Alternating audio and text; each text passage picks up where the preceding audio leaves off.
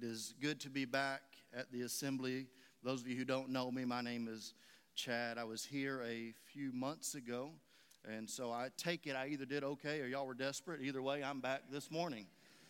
And uh, it is good to be back. I was I want to remind you, I was just sitting on the front row and I'm going to take a long time because I really feel like I have a word from the Lord, but sitting on the front row and reminded and, and felt encouraged to remind you of, of how much an anomaly this church is. Um, I grew up in small towns. I've invested a lot of my life into rural ministry, and churches like this don't just happen in every rural community. And so I would be remiss if I did not remind you how incredible of a church you have, how incredible of a pastor that you have. And so I think you should give it up for yourselves this morning because you have an incredible church and doing incredible things here. So it's, it's good to have my my mother and father-in-law and my grandmother-in-law. I don't know that I just call her grandma, um, but they missed their church service in here today, and I'm thankful for that. And then uh, I, I, don't I don't usually do this, but I, this doesn't happen very often. I pastored a church for four and a half years in Caruthersville, Missouri, and uh, two of the people that went to church there are here this morning. They saw that we were going to be here and drove up. And so, Kara, uh, thank y'all for coming and uh, being here with us today. It means a lot to me, and uh, we're glad to be here. The message I'm going to preach this morning. Um, before I do that, I, so I was here last time, so a lot of you bought my book, Dancing with Destiny. I don't want to talk about it a lot, um, but if you wanted it last week and, or last time and you didn't get it, or if you didn't want it and you want it this time, it's out there. I'll be out there later to give it to you. Um, but I, the message I want to talk to you about this morning, um, I have preached this passage of Scripture. I have never preached this word before. I, uh, I really felt God just kind of laid something new on my heart for this weekend, and so it may be awesome, it may not be. We'll figure out by the end of it. Um, but I want you, if you have your Bibles, turn with me to Luke chapter 7. Luke chapter 7. Um, if you've been in church for some amount of time, this is probably a familiar story to you. Um, if you grew up in church like I did, we sang songs about this certain story in the Bible. If you're new to church, you've never heard this story, I believe you're in for a treat. It's a very um, unique story in Jesus' ministry. Here's what it says in Luke chapter 7, verse 36. It says, One of the Pharisees asked him, they're talking about Jesus, one of the Pharisees asked Jesus to eat with him. And he went to the Pharisee's house and he sat down to eat. And behold, a woman in the city who was a sinner when she knew that Jesus sat at the table in the Pharisee's house, brought an alabaster flask of fragrant oil and stood at his feet behind him weeping. And she began to wash his feet with her with the hair of her head, and she kissed his feet and anointed them with fragrant oil. Now, when the Pharisee who had invited him saw this, he spoke to himself. So it's important to note. He, he didn't say this out loud, he kind of thought it in his mind and said, If this man, if he was a prophet, would know what manner of woman this is who's touching him, for she's a sinner. And Jesus, because Jesus always can read people's mind, answered, even though he didn't say it out loud, knew what he was thinking, and said, Simon, I got something to say to you. So he said, Teacher, say it. So there was a certain creditor who had two debtors, who one owed 500 denarii and the other 50. And when they had nothing which with, with which to repay, he freely forgave them both. Tell me, therefore, which of them will love more? And Simon said, Well, I suppose the one who he forgave more. And he said to him, You have rightly judged. And he turned to the woman, but he said to Simon, said, Do you see this woman? I entered your house, and you gave me no water for my feet, but she has washed my feet with her tears and wiped them with the hair of her head. You gave me no kiss, but this woman has not ceased to kiss me, my feet, since the time I came in. You did not anoint my head with oil, but this woman has anointed my feet with fragrant oil. Therefore I say to you, her sins, which are many, are forgiven, for she loved much. But to whom little is forgiven, the same loves little. And then he said to her, Your sins are forgiven. I want you to hang on to that story. I'm going to use it as the topic of our conversation this morning and really going to expound and bring it uh, hopefully more alive uh, as we dive into the message. But Uh, you know, I just celebrated a birthday a few weeks ago. I'm hanging on. I have one more year in my 20s. I'm, I'm just turned 29, and so as I, but I've learned something as I near uh, that third decade and 30. There were some things that my parents told me growing up, and my grandparents, and some other things that uh, uh some other well-meaning people that they told me some things that. Uh, I took as rules. I believed them, and as I have matured and gotten a little older, I have found out uh, they were not necessarily 100% truthful with me. Maybe you can relate. Um, you ever been driving in the car at night and you go to turn the light on and your mama tell you, don't turn that light on, I'll get pulled over if, I, if you have that light on at night. Y'all's mother didn't tell you that lie? okay, right? As a matter of fact, sometimes at night my wife still tells me that lie. And I'm like, I am, I'm a grown man now. I know you're not telling me the truth. This is not true. Right? I, I, when I was growing up, there was uh, that my mom would always tell me we need to put some peroxide on that cut. And I always opted for peroxide because the other option was rubbing alcohol, and that was going to burn a lot worse. Um, but you know, there are there are legitimate medical studies that say those healing bubbles in the peroxide, some of you are going to be mad because you did this last night, uh, they, they aren't just taking care of the infection, they're actually slowing down the healing process. So thanks, Mom, for all those years of peroxide. How about um, don't sit too close to the TV? It's going to mess your eyesight up, right? Again, I, I, looked up on medical websites. Now, there is a study that shows if kids sit close to the TV, it's probably uh, some of it could uh, show that they have nearsightedness. But reality is, is they can plop down in front of the TV and it's not going to bother their eyesight at all. I'm going to be honest. I'm, until I did that research, I lied to my daughter just a few weeks ago because she sat in front of the TV and I said, "Baby, you're going to hurt your eyes. Get back." And I had to repent. I said, "I'm sorry. I lied to you. I didn't know what I." My, my, actually, I repent. My mother lied to me, and, and so it was just a habitual thing. She told me, and I told you, and it's not true. Um, how about this? Don't swallow the watermelon seeds because grow in your belly, right? My grandpa used to tell me growing up, that's why we put salt on it so it don't germinate in there. I used to think every pregnant woman was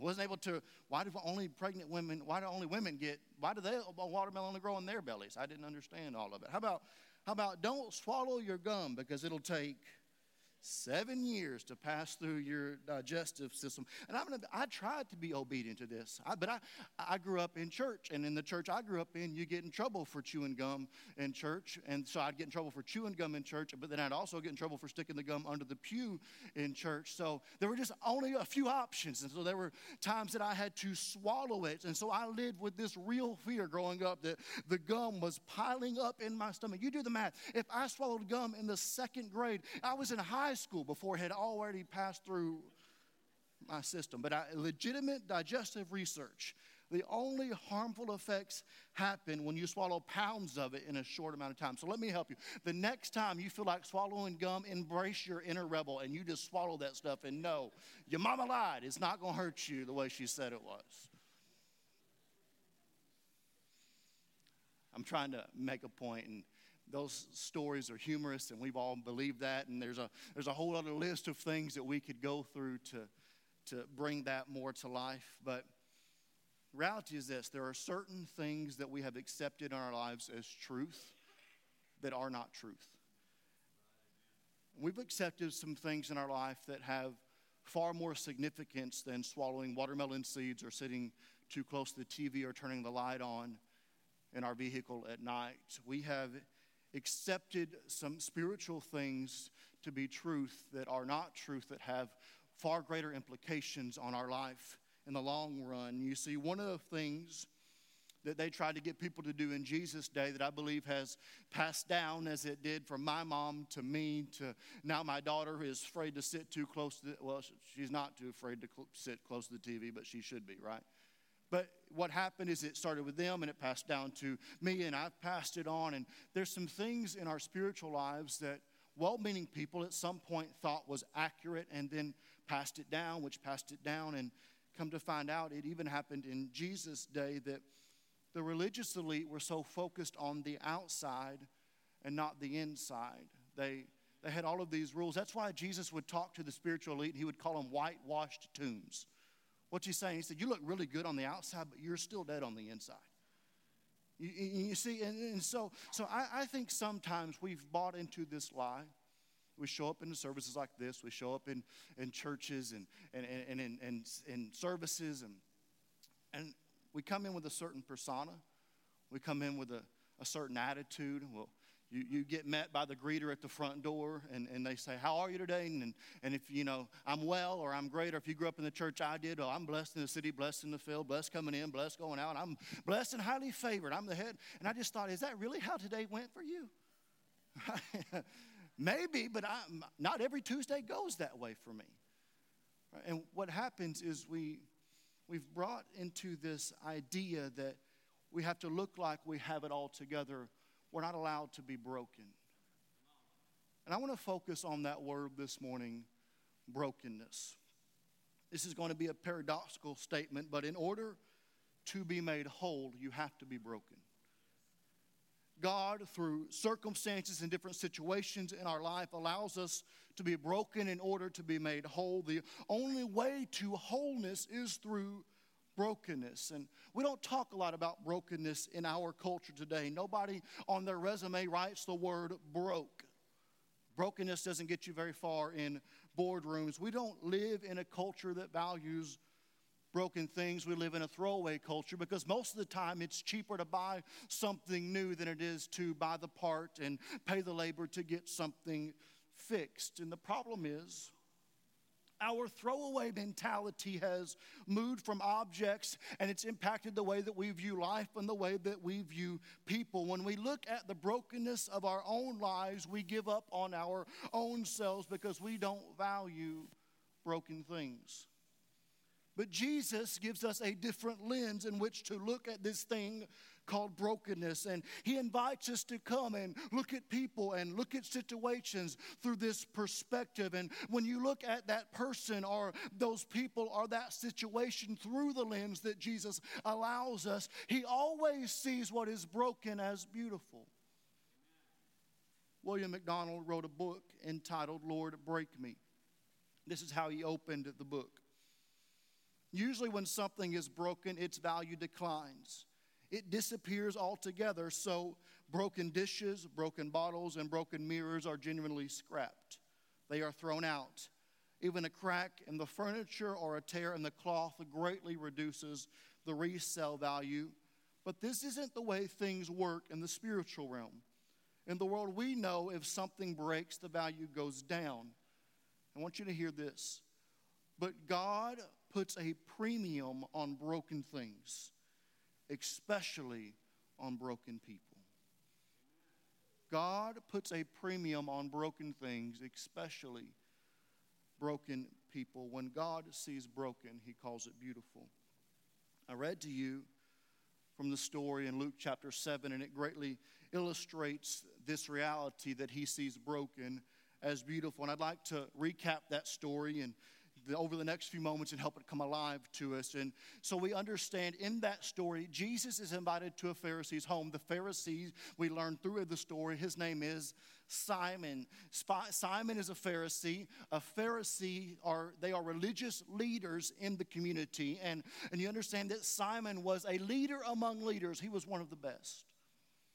You have to understand this about the culture. The invitation that Simon gave in inviting Jesus into his home was an obligatory invitation. Most of Jewish culture, even to this day, is still based on tradition. It's a traditional culture. And so there is a much higher expectation for hospitality in their culture than there is in our culture. So their customs and traditions obligated Simon to invite any visiting rabbi into his home.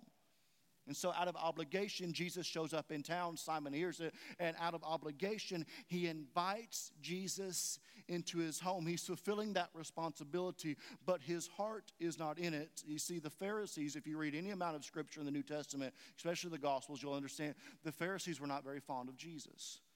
So he doesn't really like him, but out of obligation, he honors tradition and I want you to kind of bring this into context. Consider if we were going to have dinner this weekend and I invited you to my home. and you showed up at my house, you rang the doorbell, and I opened the door, and you stuck out your hand in a traditional greeting of hello. And when you did, I just kind of brushed past you. I saw your hand, but I didn't acknowledge your hand. I gave you the cold shoulder and pretended like I didn't even want you there. That'd be pretty audacious, wouldn't it? You would be pretty offended. You wouldn't be very happy with the situation. You see, essentially, this is exactly what's happening when Simon doesn't greet Jesus with a kiss, doesn't wash his feet, and doesn't anoint him with oil. They are a tradition based culture, and tradition was for him to do all three of those things. Normally, at least, if the host didn't wash the feet, he would have someone else in the home wash the feet, or at the very least, allow a wash basin to be available for them to wash their own feet. Because what would happen at dinners, they would recline at the table. The table would actually be close to the floor, and they would either sit on their knees with their feet behind them, or they would sit cross legged, and their feet would be filthy from walking in sandals on dirt roads, and they would have their filthy feet close to the table. And you understand this Simon would have done this gesture. He would have kissed them. He would have uh, washed their feet. He would have anointed them with oil. He would have done that for someone of way less stature than Jesus. Just the common person that visited his home, he would have done that for them. But he gives Jesus the cold shoulder. And in verse 37 of Luke chapter 7, this woman shows up on the scene and things begin to be a little awkward. You see, Luke diplomatically describes her in different translations as a certain immoral woman. And our translation that I read from the New King James, he calls her a certain sinner. You see, that is Luke's diplomatic way of saying that she was a woman of the night, that she was a prostitute. This known prostitute comes into the house of this devout religious leader because she knows that Jesus is there. And when she shows up, people begin to get a little uncomfortable because she is there. She is most certainly out of place in this social environment. But somewhere along the way, she must have heard something Jesus said or something that he taught, maybe something that she saw Jesus do or overheard a conversation that he had, but somehow it made her believe that no matter how broken she was, she could approach him and he could make her whole. He gave her the hope that God somehow could take the broken pieces of her life and make something beautiful out of them. And in her brokenness, she shows up as an uninvited guest to a dinner party. Never in a thousand years would this lady have been invited to this party. In honesty, she would have spent her entire life trying to avoid, avoid these kinds of people and this kind of moment.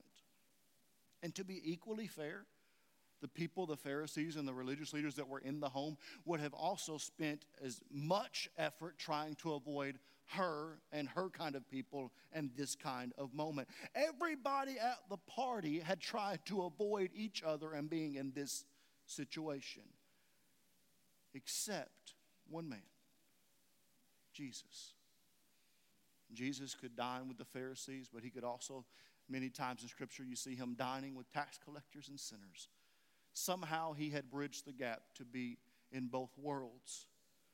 And something she heard him say, something she saw him do, something that she saw him offer and, and to someone else in a similar condition, it made her hope that she, she had to meet this man.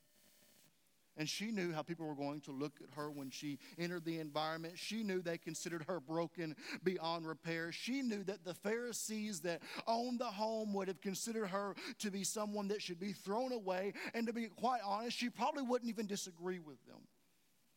But she hoped against hope that of all people, Jesus would see her differently than anybody else.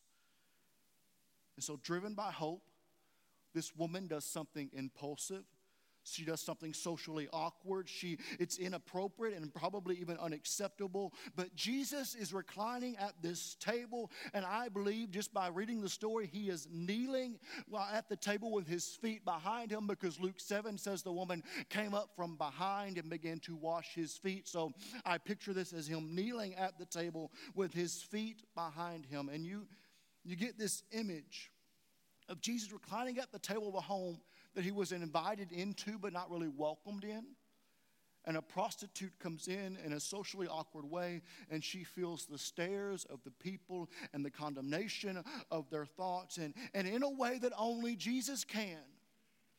He knows that something powerful is happening in this woman's heart. I don't know how he did it, but somehow he disarms her. Somehow she feels like, even though they don't want me here, this moment is okay. It might have been a warm smile or a look, but somehow he conveyed to this woman that he was different than every other person in that room. That she probably felt that he was genuinely delighted that she was in his presence.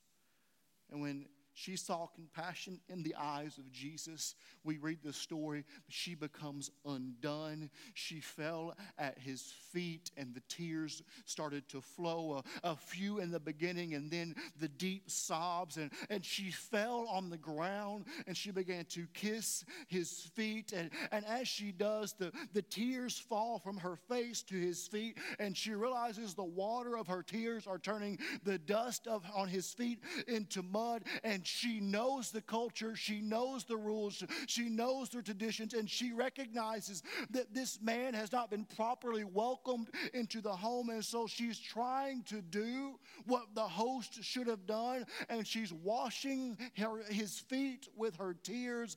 And she realizes, I don't have a towel. And based upon how this host has already treated Jesus, he's probably not going to let me bother him to get a towel. And so she does what she should not have done in any situation, she takes her hair down and she uses her hair as a towel to wash the feet of Jesus. And you have to understand how scandalous this act is. In the in Middle Eastern culture, women keep their hair covered, it is their glory. The only time a woman would let her hair down would be in an intimate setting with her husband in her own home, and she would never let her hair down in public.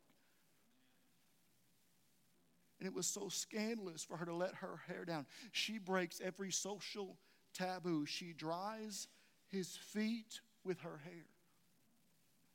And then she has this bottle of perfume. I'm not sure if you've made the connection between why she would have the perfume, but based upon her profession, it would have been a professional expense, it would have been a professional necessity. Another gospel tells us that this bottle of perfume was worth an entire year's wages, that you see, a year's worth of work was represented in that bottle. Her future was represented in that bottle, her past was represented in that bottle of perfume. And she, she would probably take one little bit of perfume per client. But in this particular moment, She's so broken that she takes the whole bottle and she pours the entire bottle on the feet of Jesus. I don't know if you understand the significance of that moment that she empties, when she empties the perfume, she's not just doing what Simon failed to do in anointing his feet. There is a message in the emptying of that bottle. Jesus, what she's saying is, Jesus, the money I used to buy this bottle of perfume was money I made in a very sinful and scandalous way. And, and I'm just here to tell you, I don't want to go back to that life. I've tried to change and I, and I couldn't change. And, and I've talked to the religious leaders that are in this room, and they all don't want to do anything, have anything to do with me. They run away from me. And so I, I just know I don't want to be who I am. And this bottle of expensive perfume represents everything about me that I don't like about me. It represents my past, it represents my future. And unless you change me, it's going to represent the rest of my life. I don't want to be this. I don't want to go back and, and I want you to change me. And so, so I'm willing to empty all that I am, all that I have my past, my present, my sin, my scandal. I give it all to you. Will you please change me?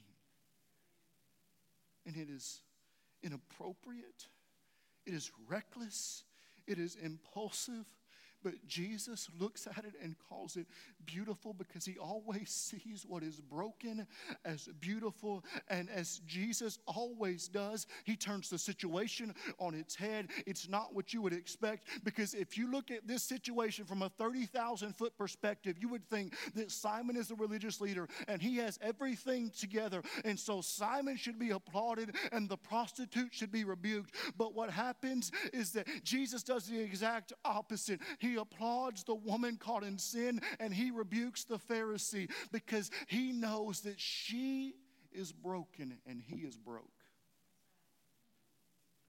The story ends with Jesus giving us this, giving this lady an incredible sense of value and purpose. In verse 48, he tells her, Your sins are forgiven. In verse 50, he says, Your faith has saved you. She's made whole. And if you follow her story out through Scripture, her life is changed forever from this one moment.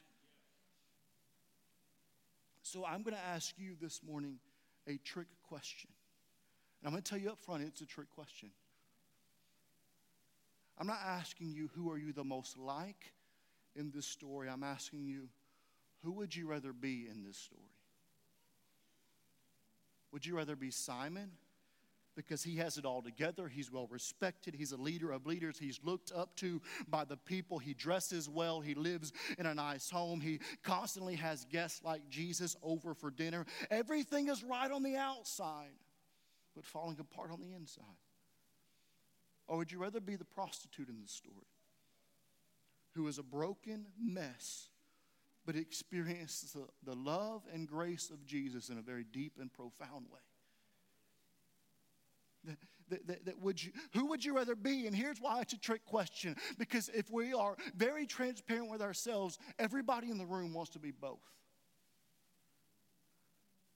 We want to have it all together on the outside, we want to be well respected and thought of well by other people. We want to wear the mask and pretend, and we want to smile so that no one knows there are actually a few chinks and cracks in our armor. And at the same time, in the middle of our pretending, most of us still deep down want to experience the love of and grace of God in a very deep and profound way.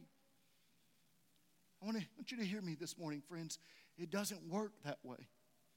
The only way to true wholeness is through the process of brokenness. The only way to wholeness is through the door marked broken. If you want to experience the love and grace of Jesus deeply, if you want Him to impart the value into your life that He did into that woman or the purpose or the destiny, it only comes through brokenness. And here's the good news we are all broken. We are all already broken. And if you don't think that you are, you are the most broken today. It is proven in Luke chapter 7 the man who thought he had it all together, who felt superior. He didn't believe the woman belonged in his house. He is a rabbi. That means that by the time he was 12 years old, he would have known by word the first five books of the Bible.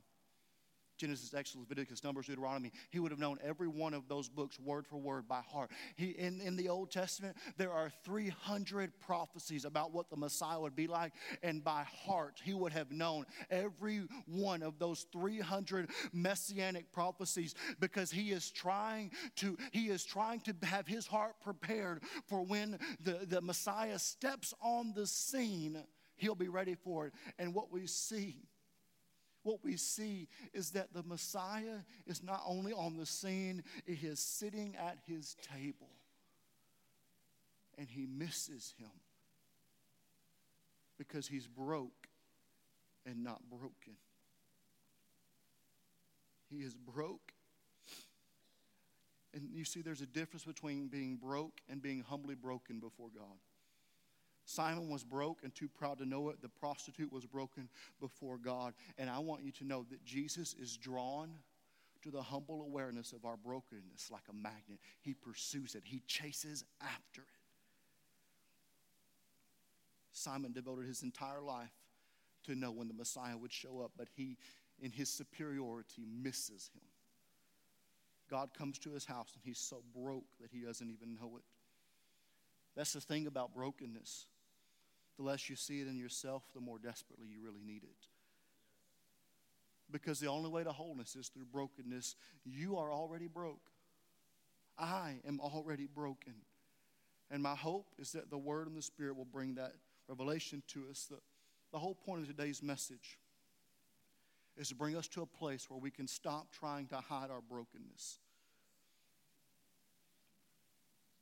A famous sociologist in a, in a TED talk on vulnerability said this said most of us are one paycheck, one divorce, one drug addicted kid, one mental health diagnosis, one serious illness, one sexual assault, one drinking binge, one affair away from being those people.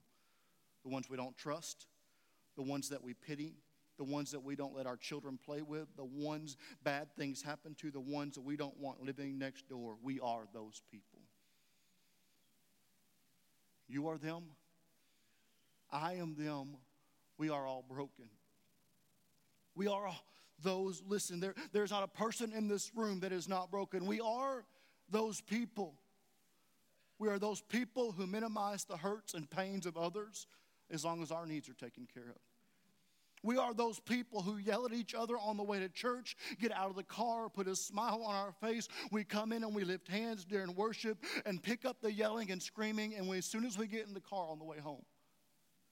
We are those people who think God is more impressed by the rules that we add in addition to our lives. We are those people who go deep into debt trying to keep up appearances. We are those people who look down our noses in condemnation on people who are different than us. We are those people who work 50 plus hours a week trying to prove that we have a little bit of worth and value. We are those people who take the easy way out and escape into pornography. We are those people who punch holes in the sheetrock. We are those people people who spend hours on social media trying to portray a life that's not even what we're really living. We are those people. We are all broken. But what do you do with that brokenness? You try to hide it. You want to know how this plays out? Ask any kid who throws a baseball through their neighbor's window. What do they do? Pretend they didn't do it and hope nobody finds out that they did so they don't get blamed for the broken things. And that child becomes an adult, and, and though they may not do that with the neighbor's window, they do that with every area of their life. They pretend they don't have broken parts and hope no one else blames them for the broken things in their life. We have to have a humble awareness of our brokenness. And if you hear anything this morning, please hear this God is not repelled by what is broken in you. Jesus is not repelled by what you are ashamed of, He's attracted to it. I know it doesn't make sense, but Jesus knows the only way through to wholeness is through brokenness. And on the other side of that journey, He will make you whole. He sees what is broken in you as beautiful. And the good news of the gospel is that Jesus came to make that which is broken whole. And it's only after you experience that brokenness that you can find wholeness, which leads you to your purpose and your destiny. I want to give you a familiar story. I'm, I'm, I'm wrapping up. You've, you've read or maybe heard of the feeding of the 5,000 in the scriptures. And there's four verbs that ought to be the prayer of our heart today. In Matthew chapter 14, here's what it says Jesus is feeding the 5,000 men, not counting women and children. And, and, and he says, Feed them. And they said, We've got two loaves and uh, uh, five fishes. You know, we don't have a lot of food. And he says this in Matthew chapter 14. He says, Bring them to me. And then he commanded the multitude to sit down in the grass. And he took the five loaves and the two fish. And looking up to heaven, I want you to see these verbs. He took the five loaves and the two fish looking up to heaven, he blessed and broke and gave the loaves to the disciples. The disciples gave to the multitude. Take, bless, break, give.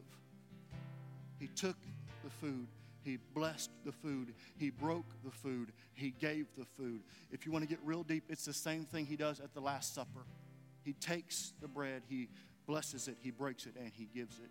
There is something supernatural that happens when we let God take us, bless us, break us, and give us.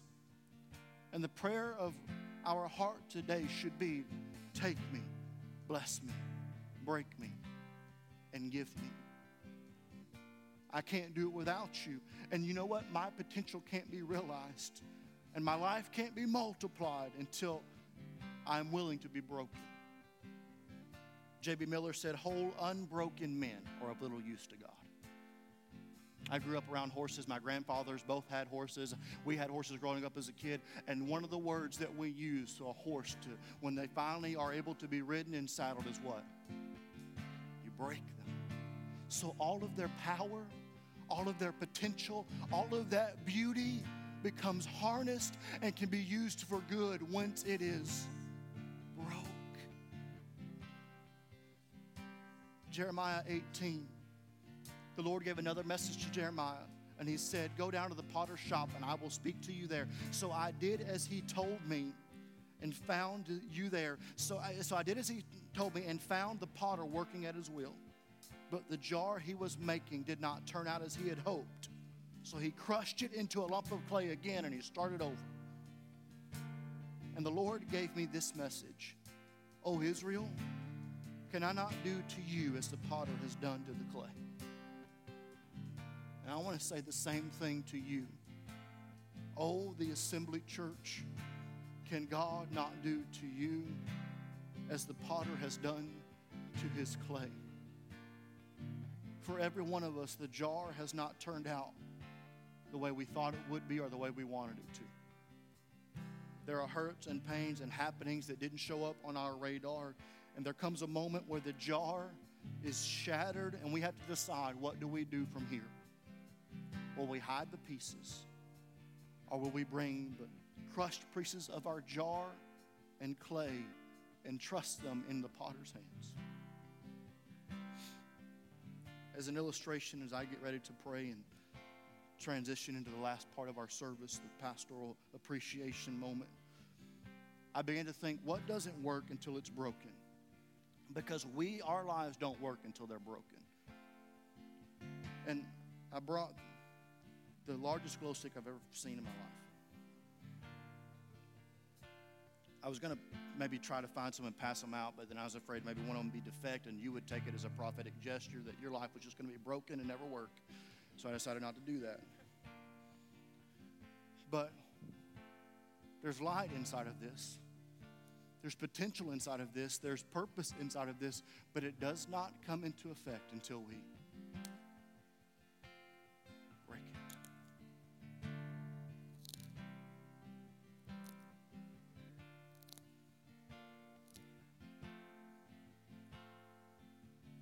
Maybe I got the defect one.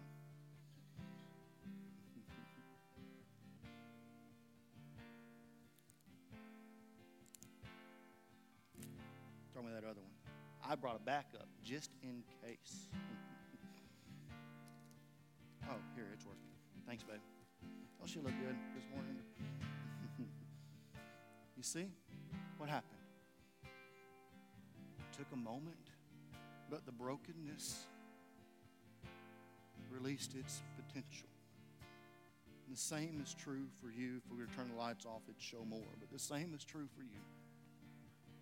If you'll put your broken life into the hands of God, He will show you your purpose. You see, we spend our entire lives trying to hide our brokenness for some reason or another.